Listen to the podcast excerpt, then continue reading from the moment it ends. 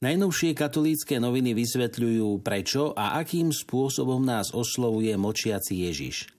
Aj keď močanie nie je štandardným prejavom v komunikácii dvoch či viacerých ľudí, má svoje opodstatnenie a je osožné takýto spôsob vyjadrovania akceptovať. Zvykli sme si, že na všetko musí byť odpoveď. Opak je však pravda. Kristus, ktorý na položenú otázku ostáva v pozícii mlčiaceho, je toho svedectvom. Predstavujú novú kalváriu na Kisuciach, ktorá si ctí odkaz predkov. Na sviatok sedem bolesnej panny Márie požehnali minulý rok kalváriu v krásne nad Kisucou.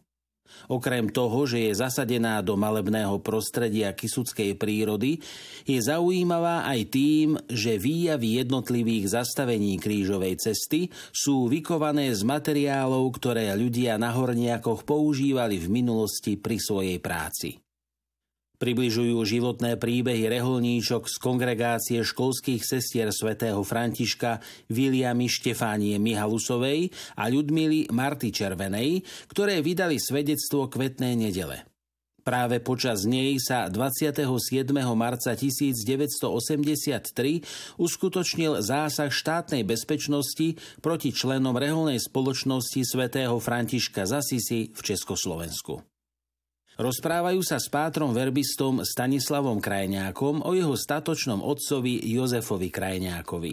I keď politický režim zabránil Jozefovi Krajňákovi stať sa kňazom, zostal verným Kristovým nasledovníkom, čo potvrdil aj nebojácným vystúpením na pohrebe biskupa Jána Vojtašáka v Zákamennom približujú jedinečnosť krížovej cesty z pera francúzského básnika Paula Clauda.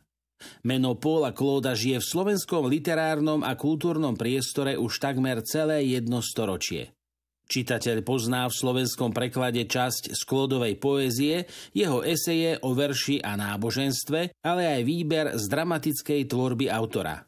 Aktuálne vyšla v slovenskom preklade Jána Švantnera Klódova krížová cesta, ktorú básnik pôvodne napísal v roku 1911 predstavujú irackých mučeníkov 3. tisícročia. Hoci veľká časť irackých svedcov žila v prvom tisícročí, tento fakt sa môže čoskoro zmeniť. Medzi mnohými kresťanmi, ktorí za posledných 20 rokov položili život za vieru, je 48 sírsko-katolíckých a 6 chaldejských božích služobníkov. Konferencia biskupov Slovenska vyhlásila zbierku na pomoc ľuďom v núdzi na Blízkom východe. Zbierka bola naplánovaná počas bohoslúžieb na 5. pôstnu nedeľu. Pre pandémiu, počas ktorej sú v súčasnosti zatvorené chrámy, biskupy pozývajú veriacich, aby zbierku podporili darom na účet konferencie biskupov Slovenska. Uvádza stránka utečenci.kbs.sk, kde je možné nájsť bližšie informácie. Najnovšie vydanie časopisu Slovo prináša rôznorodú zmes článkov.